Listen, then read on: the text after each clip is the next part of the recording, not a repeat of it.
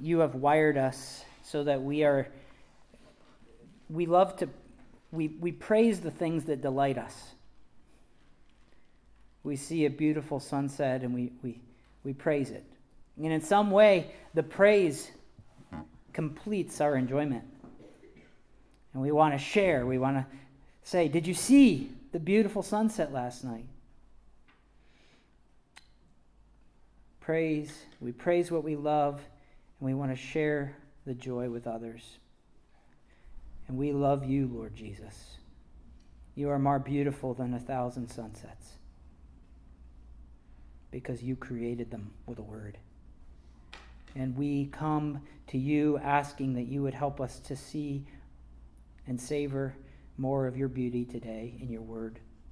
I pray that your Holy Spirit that we'll be talking about today would move in our midst and give us a fresh filling with power and grace. May we love you more. In Jesus' name I pray. Amen. All right. So we have been doing a Advent series as a church. Advent and an Advent is the arrival of an important person or an event. So kids wait all year for the advent of their birthdays, right? Um, we wait, I wait for the advent of hunting season each year. Or we wait for the advent of something, the arrival. And at Christmas time, we remember the advent of Jesus, his great arrival in history almost 2,000 years ago. And we look forward to the advent of his return, the coming of Jesus. And so, right now, we're on our third, um, third section of this five part Advent series. The fifth one will be the Easter, um, not Easter, the uh, uh, Christmas Eve service that Brian will be talking about. Uh, so, this first one, the first one that we did, we, we talked about the fact that Jesus was fully God and fully man. All right? Again, Christmas time, see the manger, see the baby lying in the manger. We are looking right now at the identity of that man. Okay? Who is that little baby that became a man? All right? Well, he was fully God and fully man. We saw that two weeks ago. Now, last week, um, we talked in our second part about how Jesus, even though he was fully God, it didn't make him less of a man. Okay? So we talked about nine things that we see in the Bible that show us Jesus was a real person. Like he got tired, he had human emotions, he got hungry, he needed to rest, he could die and did die for our sins. And after that, I, I shared in our conclusion four reasons why Jesus really had to be a man. The first one, he had to be human to replace Adam, the first human, as the perfect king that we so desperately need. Adam was to rule creation by obeying God's word. He failed. And then I was talking with Richard this morning and Kim. There's a train wreck of other Adams that come along. Noah was to be another Adam, and he sinned just like um, Adam the first. And Israel as a nation was to be a corporate Adam. How'd they do? Good or not so good? And God's like, well, one new Adam didn't work. Let's try a, a whole nation of people that'll be my son and obey me. No. Okay? So all of it is to make us long for the one to come, Jesus. And he came.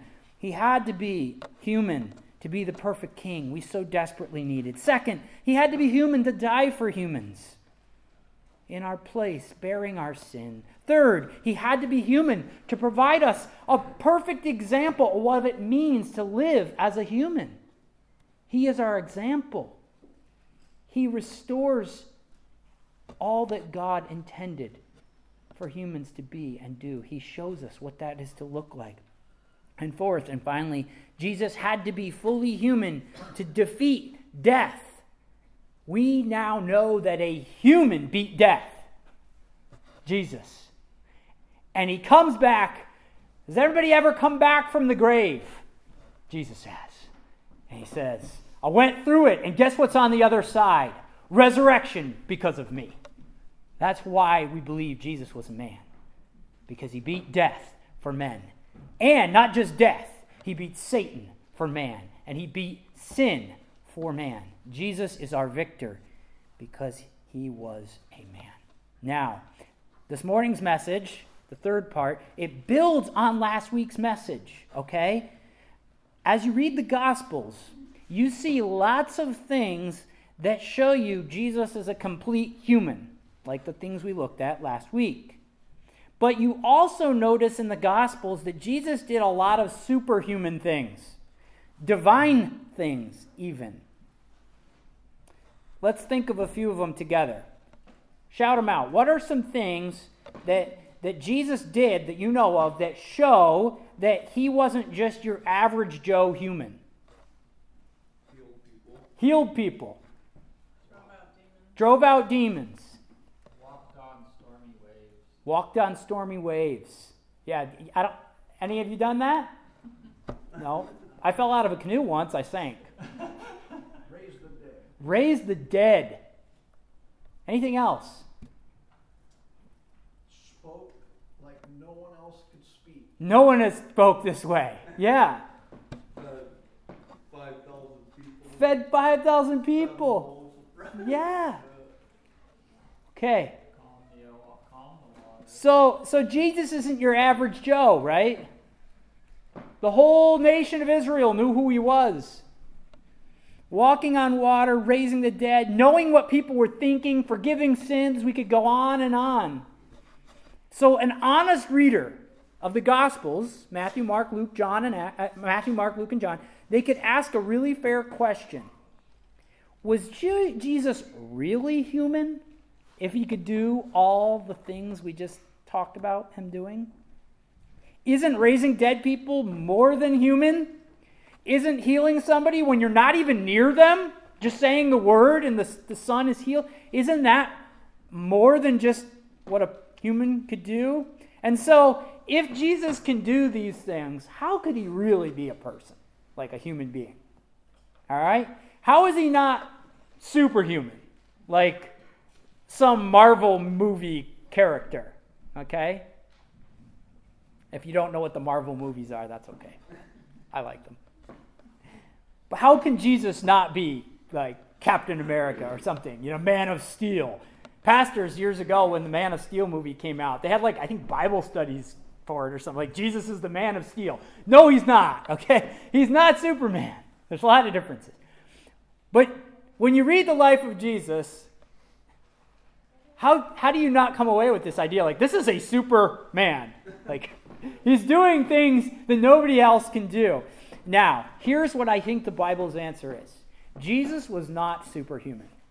But everything that he did and said in his earthly ministry as a human was empowered by the Holy Spirit of God the Father dwelling in him, including those things that we perceive as beyond human ability, the supernatural things.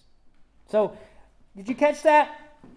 In, in becoming human, Jesus, the Son of God, he chose to become a man and to depend, in becoming a man, to depend totally on the Holy Spirit of his Father to fulfill his calling. So, the main point of this morning's message is this Jesus lived a fully human life in the power of the Holy Spirit. I'll say that again. Jesus lived a fully human life in the power of the Holy Spirit. So that even the things you read of that Jesus did that are not supernatural, okay, like teaching thousands of people. You know, people teach thousands of people today. Those things, even, he's doing in dependence upon the Holy Spirit. And he's walking on water by the power of God's Holy Spirit within him. And he's feeding 5,000 people by the power of God's Holy Spirit in him. And the application this morning will be that's how you and I are to live too. By the power of the Holy Spirit within us. And so this morning, the sermon has three points. First, Jesus lived the spirit filled life. Second, the ancient prophets of Israel, they said the Messiah, Jesus, would live a spirit filled life. Third, Christians are to live a spirit filled life. So, our main text is going to be the, the Gospel of Luke, chapter 1 up through chapter 4. Okay? I'll just pause and say that this sermon uh, could be, we're going to end with the book of Acts, uh, looking at the book of Acts. Luke wrote two books. The gospel writer Luke wrote the Gospel of Luke and the book of Acts. And the Gospel of Luke could be seen as the Holy Spirit empowering Jesus to live and die for the world. And Acts could be summarized as Jesus sending his Spirit to empower the church to change the world. Okay? So Luke's first volume is the empowered Jesus, the Spirit empowered Jesus, Luke, and Acts is the Spirit empowered church. All right?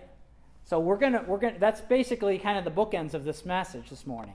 And in the middle, we're gonna look at how this spirit empowered Jesus was talked about by the prophets. Actually, the spirit empowered church was talked about by the prophets as well. One of my favorite ones, his name was Joel, uh, talked about it. But we're not going to go there today. So, first, Jesus lived the spirit filled life. If you've got Luke's gospel open, Let's look at Luke chapter 1, verse 31 to 35. Luke's Gospel, Matthew, Mark, Luke, chapter 1, verse 31 to 35. There the angel announced the birth of Jesus to Mary. He says, You will conceive and give birth to a son, and you're to call him Jesus. He will be great and will be called the Son of the Most High. The Most High would be God the Father. The Lord God will give him the throne of his father David, and he will reign over Jacob's descendants forever. His kingdom will never end. How can this be? Mary asked the angel, since I am a virgin. The angel answered, The Holy Spirit will come on you, and the power of the Most High will overshadow you. So the Holy One to be born will be called the Son of God. In the ancient religions of the world, uh, particularly the Greek um, religions, they had their chief god, Zeus. Okay? And one thing that Zeus liked to do in his spare time was go down and visit beautiful ladies on earth and have kids with them.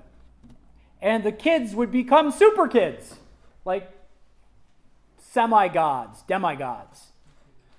Okay? So, is that what the Bible's saying here? God the Father pulls a Zeus, finds Mary, and has a super kid? No. The Muslims actually think that that's what Christians believe. And that's one of the reasons they hate Christianity. And that is not what we believe. In fact, actually, sadly, the Mormons uh, started off teaching this Christians freaked out so much over the years that they backed away from in official Mormon teaching. But Brigham Young, Joseph Smith, they did say that God the Father knocked on Mary's door and uh, spent the night. So, again, this is not what we believe. The Holy Spirit of God, the, the, the Spirit who speaks out life from nothing, shows up, okay, and overpower, just, he just creates life in Mary's womb. The Holy Spirit will overshadow you. He is the agent in the incarnation, going forth from the throne room of God in heaven and making God's eternal word take on flesh and blood as a human embryo. The word became flesh and dwelt among us. See that there in Luke 1, verse 35. Jesus is a miracle baby. Now, as we continue to read through Luke's gospel, chapter 1, chapter 2, chapter 3, chapter 4, we'll see the Holy Spirit start to pop up all over the place.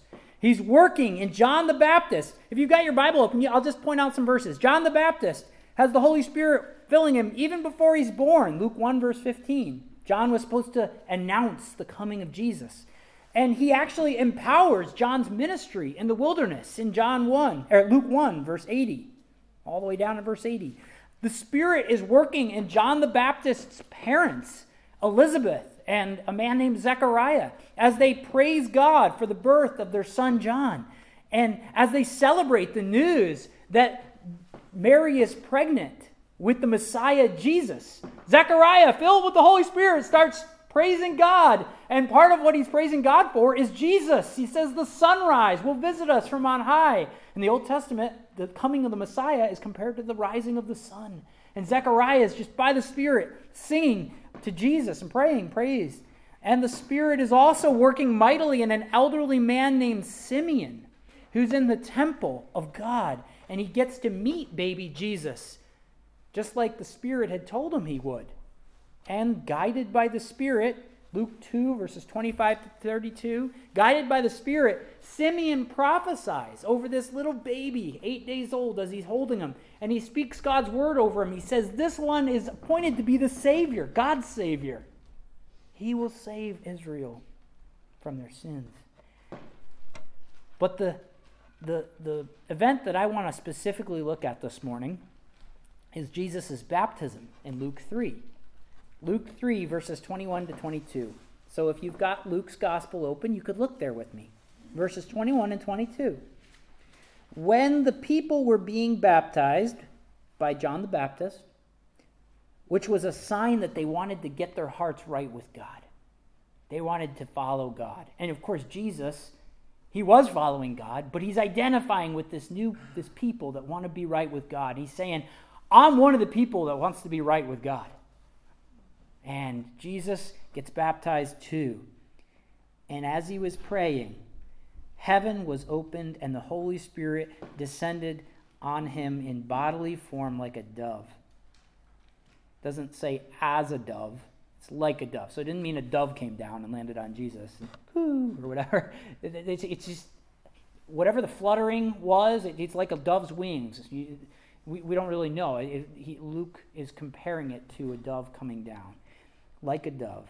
And a voice came from heaven You are my son, whom I love. With you I am well pleased.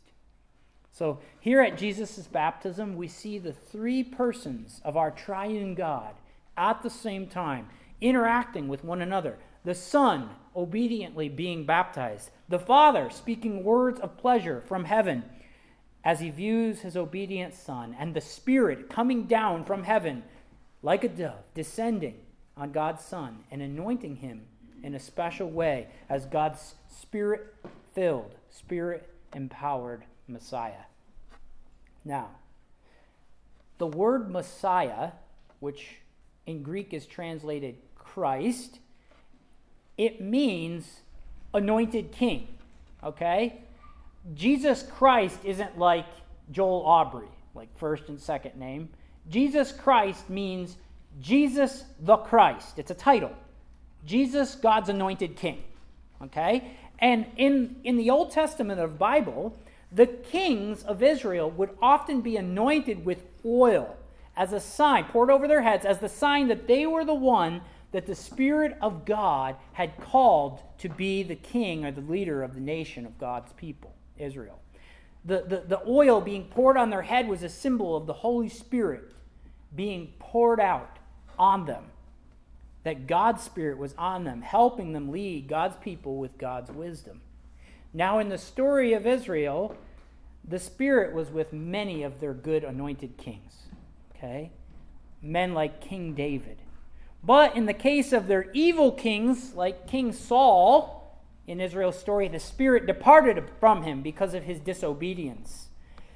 That shows that he wasn't in the story, it shows Saul isn't God's man anymore.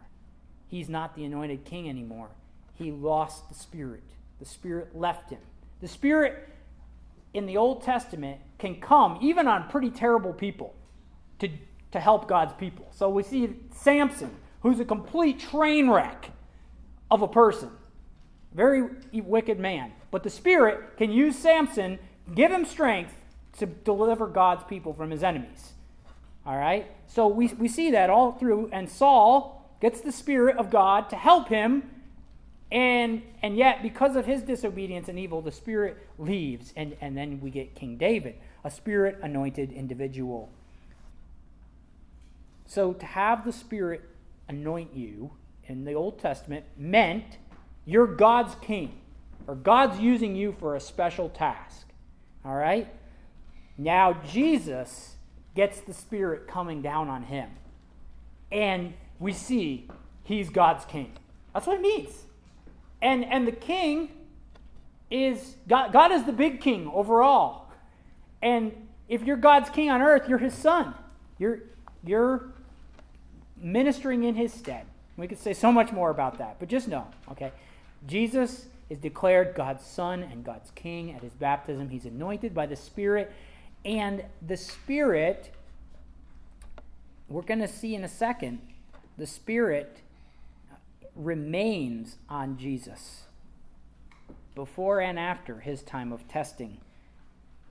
The Spirit doesn't empower Jesus for a specific task and then depart. No. The Spirit stays with Jesus. And we're going to see that in the next story. So, again, like I said, if you know anything about Israel's story and their, their kings, no matter how anointed by the Spirit these kings were, they all ended up disobeying God in the end. Even David, who had the Spirit on him and who wrote so much of our Bible, you know, Psalms and stuff. By the Spirit's help, David sinned terribly and needed God's forgiveness.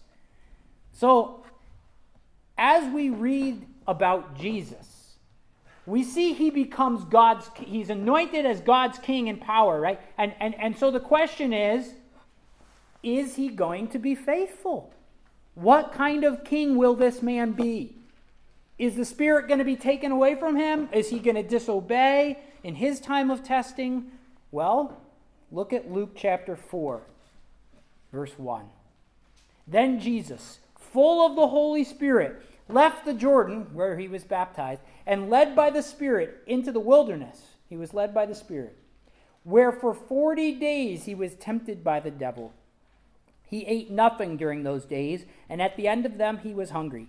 The devil said, If you are the Son of God, tell this stone to become bread. Jesus answered, It is written, Man shall not live on bread alone. The devil led him up to a high place and showed him in an instant all the kingdoms of the world. And he said to him, the devil, I will give you all their authority and splendor. It has been given to me, and I can give it to anyone I want to. If you worship me, it will all be yours. Pause there. Is Satan blowing smoke? I don't think so. Who gave him authority over the world? Adam. Oh, Satan, snake, your words sound good.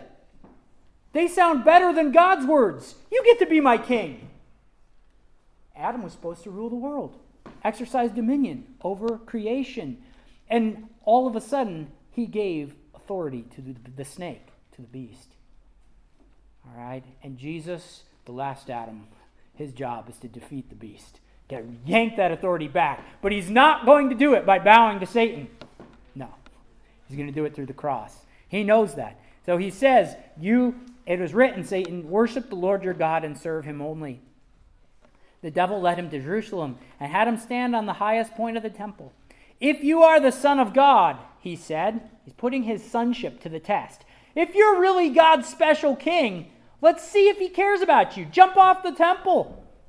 See if God's going to help you because he has written, it it is written. Oh, so now Satan throws some Bible at Jesus. He will command his angels concerning you to guard you carefully. They will lift you up in their hands so that you will not strike your foot against a stone. It's from Psalm 91. Jesus answered, It is said, Do not put the Lord your God to the test. When the devil had finished all his tempting, he left him until an opportune time. So, so much we could say about this story, but here we see three times Satan tries to disobey, get Jesus to disobey God. He tries to get God's anointed son to act in unbelief. And yet, Jesus, he's full of the Spirit. And each time he's tempted, he doesn't disobey the Lord, but instead, he quotes Bible. he quotes God's word to Satan, just like Adam should have in the garden. Adam should have said to Satan, No, God said, Don't eat. I'm not going to eat. Jesus, the faithful Son of God, he doesn't disobey. Again, this is the exact opposite of what happened for God's people, Israel, when they were tested in the wilderness for 40 years. Jesus is in the desert for 40 days. It's not the number 40 isn't an accident. Okay? In Israel, as a nation, what do they do wandering in the desert for 40 days or 40 years? Grumble, complain, break God's word, disobey the Father. In Numbers 11, Moses gives us the reason. It's because they don't have the Holy Spirit remaining on them. Remember back in the Garden of Eden, Adam? Again, he didn't obey in his time of testing, but Jesus, God's faithful Son, he obeys. And Jesus shows in Luke that the key to obeying God faithfully is to have God's Spirit fully. Apart from the Spirit of God, we will do no better than Adam or Israel or anyone else. Now, notice Luke 14 to 21.